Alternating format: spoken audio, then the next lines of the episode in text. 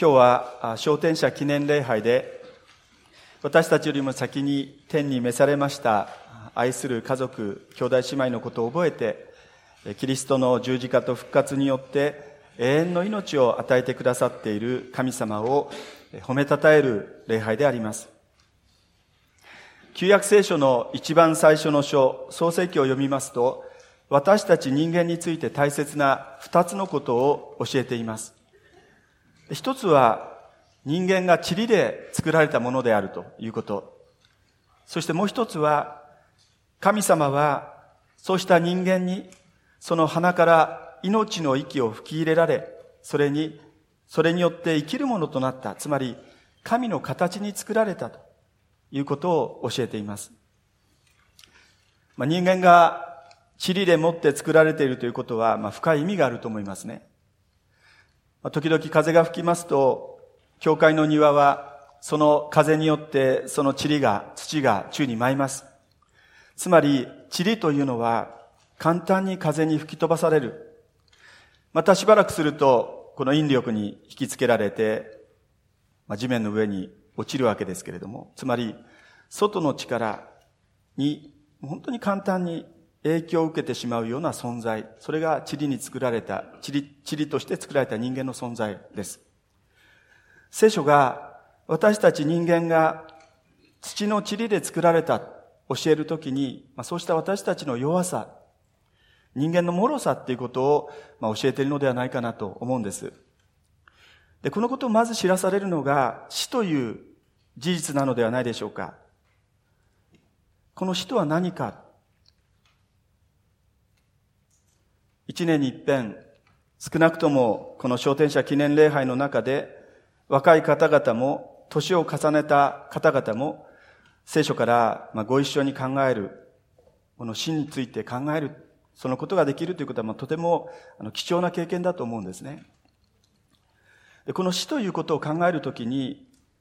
この死は様々な面を持っていると思うんです。死とは何かまあ、ごく一般的な言い方をするならば、それは、こう、生物学的な命の終わりっていうふうに言うこともできると思いますね。そして命あるものは必ず死を経験するっていうことです。もうだいぶ古くなった言葉ですけれども、以前、赤信号みんなで渡れば怖くないっていう言葉が流行りました。でもどうでしょうか？この死に関してはですね、みんなが経験する。誰もが経験する。一般的な、ごく普通のことであったとしても怖いんですね。なぜか。ある人は、死は怖くないけれども、自分は死ぬのが怖いんだって言ってました。死ぬ、死ぬ瞬間の苦痛が怖いって言うんですね。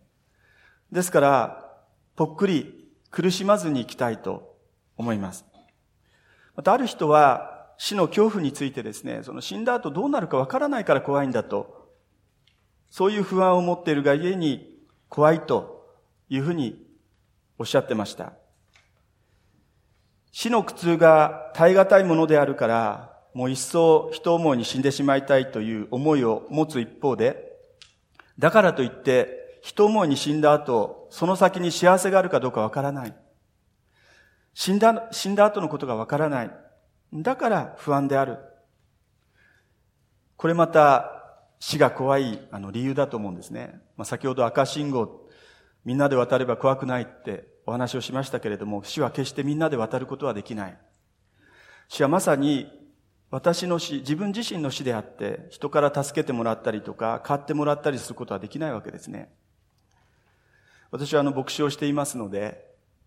そうした関係上、臨終に立ち会うことが何度かありました。何度もって言った方がいいかもしれません。他の人、他の死の、他の人のですね、他の方の死を何度か経験してもですね、それは私自身の死の助けにどれだけなっているかと思います。当たり前のことですけれども、他の人の死は決して私の死ではないわけですね。自分自身の死ではならない。死とはならない。ですから、孤独ですね。いや、本来、人間は孤独なもので、その孤独さを暴露するのが、暴露するのがこの死の事実であるがゆえに怖いっていう人もいるのかもしれません。例えば、特に小さい、まだ子供たちが小さい、そうした小さいお子さんをお持ちの方となればですね、自分が死んだら家族どんなに苦労するだろうかと思いますと、主はますます忌まわしいものに思えてきたりします。そして死に際して、好むと好まざるとにかかわらず、私たちはですね、自分の人生の、総決算を迫られるように思うんですね。どうやって今まで生きてきたか。この間も話したんですけれども、私たちは、振り返るとですね、うまくいった経験よりも、後悔の方が多いんじゃないだろうかと思います。私はそう思いますね。どうしてもまだ死ねないと思います。ですからそういう私たちにとって、すべての営みの中断を突きつけるこの死というのは本当に恐ろしい、残酷な現実にもなるわけであります。さて、こういうふうに考えていきますと、塵でもって作られた生物としての人間は、他の動物、他の生き物、同じように必ず死を経験します。でも、それは動物や他の生き物にとってそうかもしれないんだけども、人間はですね、もう一つの側面がある。私動物じゃないからわからないんですけれども、でも動物は今、一緒に考えてきたような悩みを多分持たないと思うんですよね。人間でしか感じ得ない恐怖や不安を、この死という現実を前にして、私たちは考える。で、それが私たち人間が持つもう一つの側面、すなわち、私たちが神の形に似せて作られたっていう側面ですね。創世記の始めを読みますと、神様との関係の中で人間に警告した死、そういうものは、神様は人間が罪を犯したら死ぬとおっしゃったんですけれども、そして実際にそのことをしてしまったときに、じゃあ彼らは現実にどうなったかと言いますと、アダムとエバは即座に死んだのではなしに、そのまま生き続け、そしてカイン、アベルという子供たちを授かるわけですね。でそうに考えていきますと、神様が創世記の最初で警告した死というのは、単なる生物学的な終わりを意味する以上のものが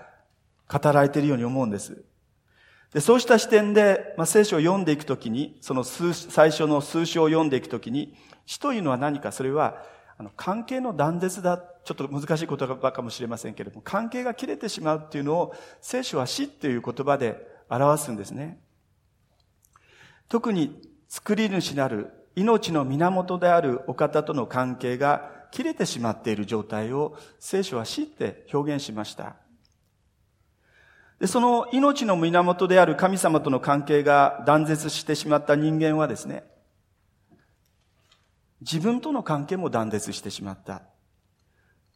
わかりやすく言うと、まあ、自分が嫌いになっちゃったってことですね。自分を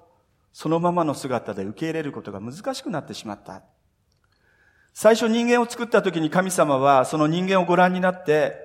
あなた本当に素晴らしい。なんて素晴らしいんだ。宝のようだ。そういうふうに思われた。自画自賛なさったにもかかわらず、自分をそのように見ることができなくなってしまった。何か足りないんじゃないか。そうした不足感。これさえなければという、そうした不満。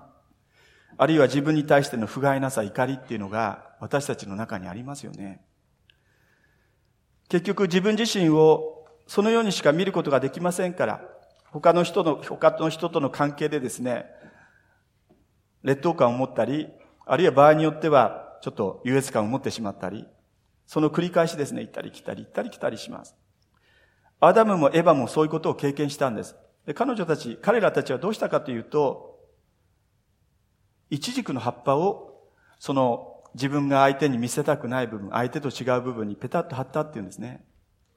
恥ずかしいところ、決して知られたくないところにペタペタペタペタ貼った。そして、自分のから、自分をですね、こう飾って、まあ、ちょっと背伸びして、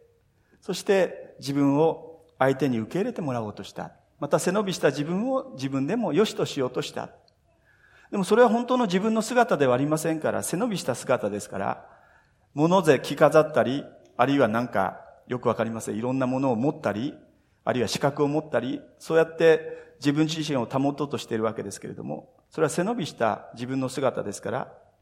窮屈ですし、疲れますね。でもそうしないと不安でたまらない。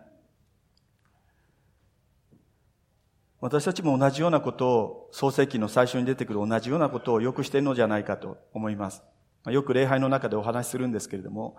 まあ、今私たち一軸の葉っぱをこうつけて歩いている人はいないんですけれども、ある人はこの一軸の葉っぱの代わりに私たちは今、言の葉、言葉を持ってですね、一生懸命自分を隠したり、大きく見せようとしたり、そういう一軸の葉っぱをもうペタペタペタペタ貼ってるんじゃないだろうか。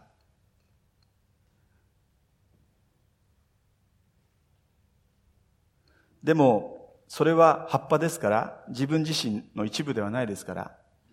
背伸びしている私の姿ですから、時間が経てば、あるいは何かの拍子にパラパラパラっと落ちてしまうわけですね。つまり、私たちの心の奥深いところに大きなぽっかり穴が開いていて、人からの評価とか、人からの称賛が必要です。あなた素晴らしいねと褒めてほしい。でも褒めてほしいと思っている相手の方もですね、私よりももっと褒めてほしいと思ってるかもしれない。ですから、こう悪循環ですね。褒めてもらえない。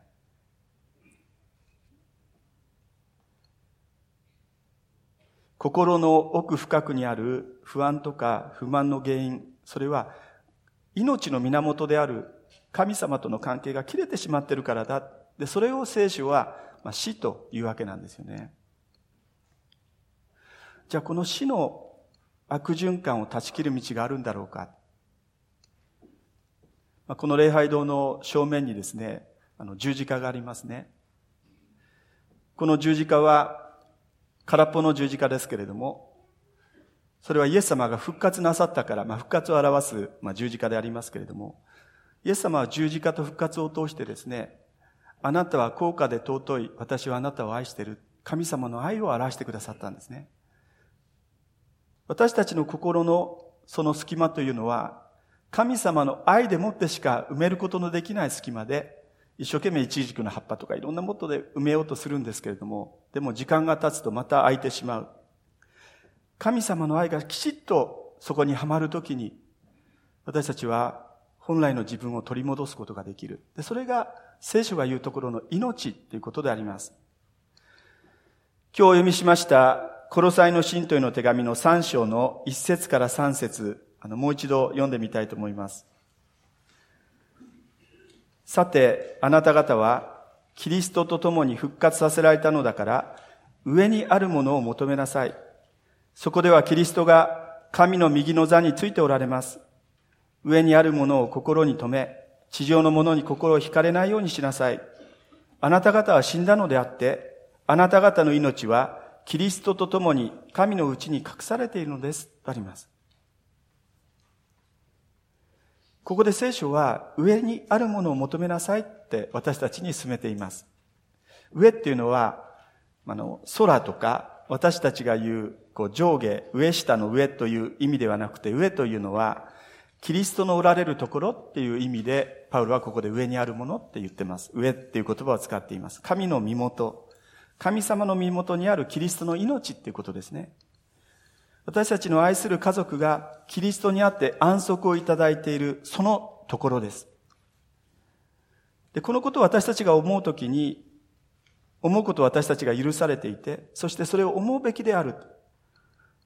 聖書はそういうふうに進めるんですね。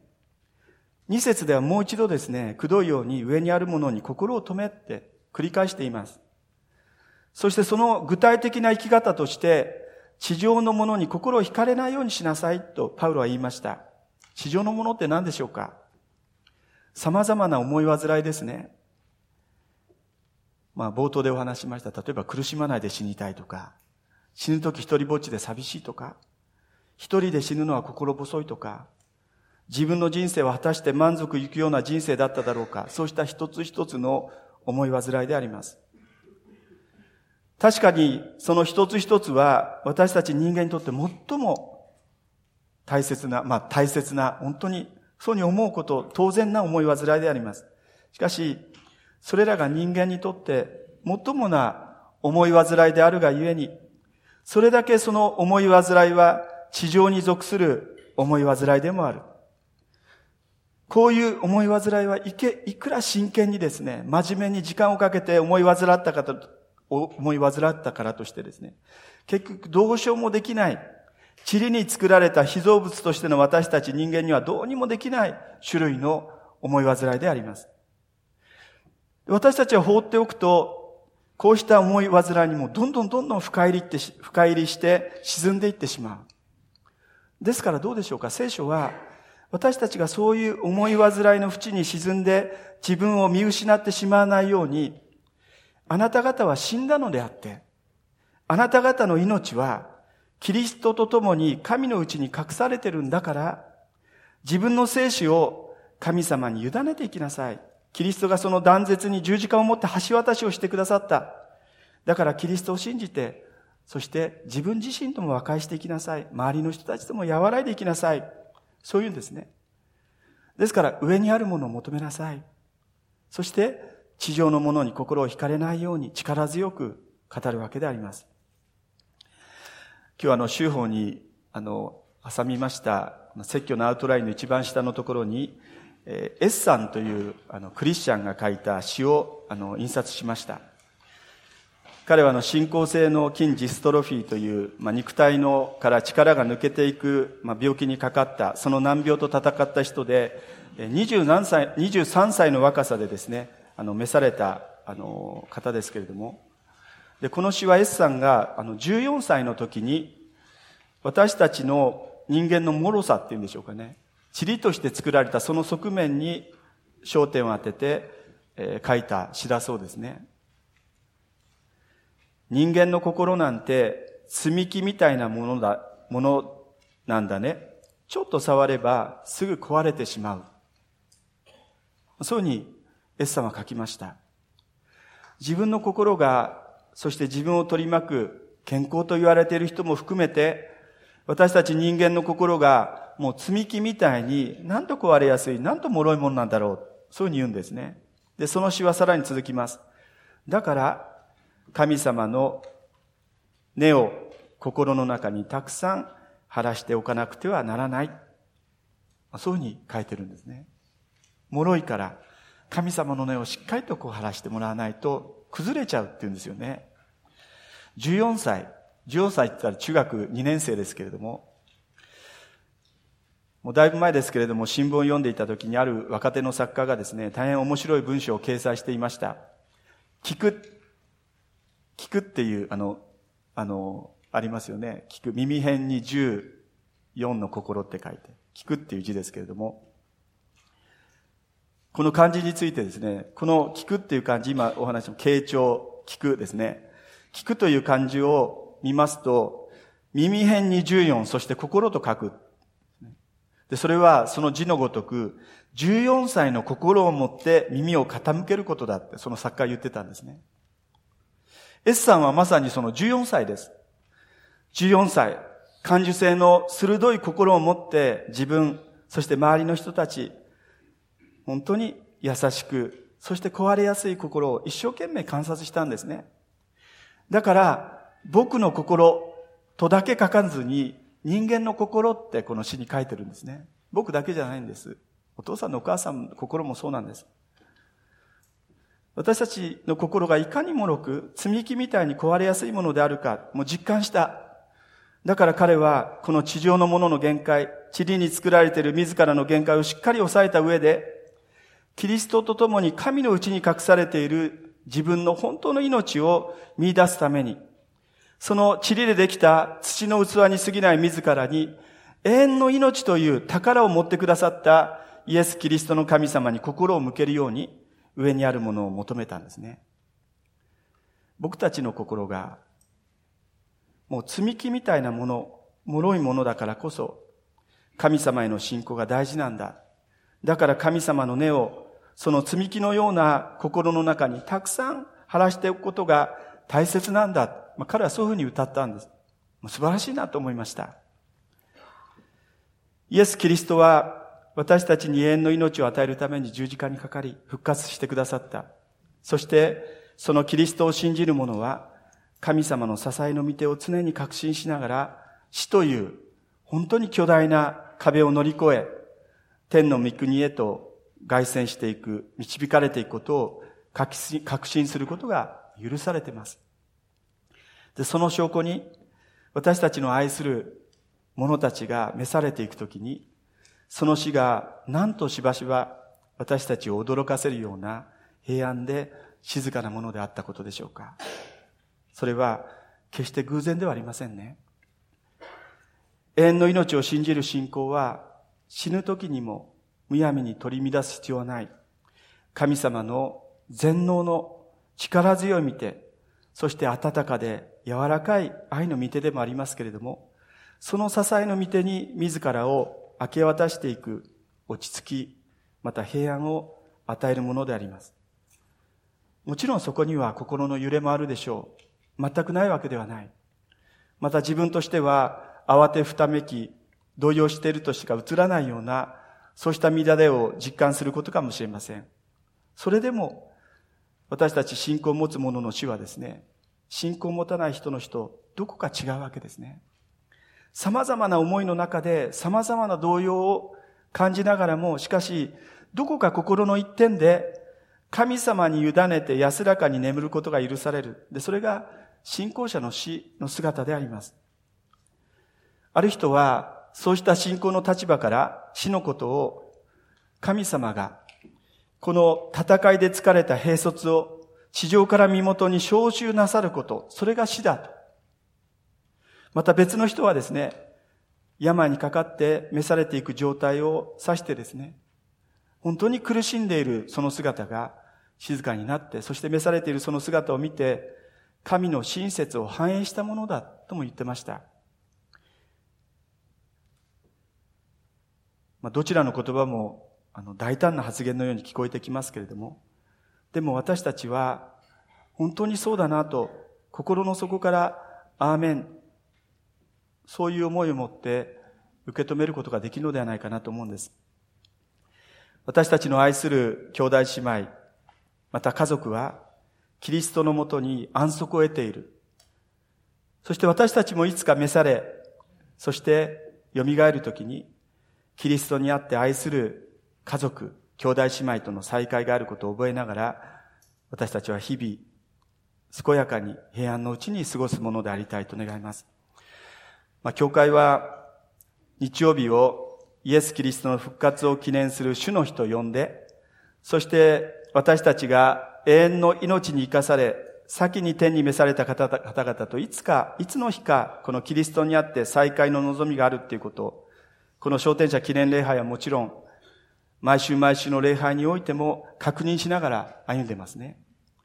そしてそれはいつ上から召集されるかわからない私たち一人一人にとってですね、それが神様の親切の繁栄であることを深いところで受け止めるための礼拝というのは大切な備えですね。